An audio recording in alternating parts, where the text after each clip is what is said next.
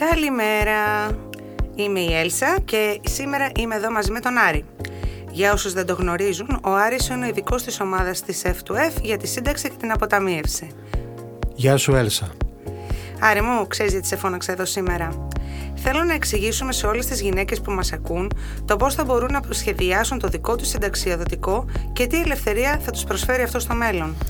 Η αποταμίευση και γενικότερα η σύνταξη δεν είναι ένα απλό πράγμα. Πρέπει να αφουγκραστούμε τους στόχους και τα όνειρα κάθε γυναίκας και πώς αυτά θα αποτυπωθούν στο χαρτί. Άιντε και τα αποτυπώνουμε στο χαρτί, μετά τι γίνεται; Τότε ξεκινάει το ταξίδι της εκπλήρωσης των οικονομικών στόχων. Πολλά χρήματα δεν κάνει αυτό. Ε, δηλαδή, ακούγεται σαν να είναι πολύ ακριβό.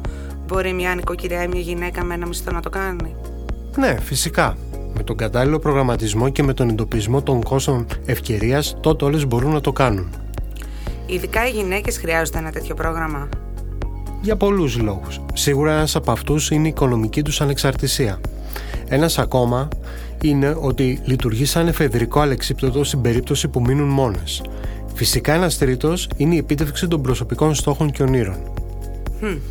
Μιας και μιλήσαμε για αν.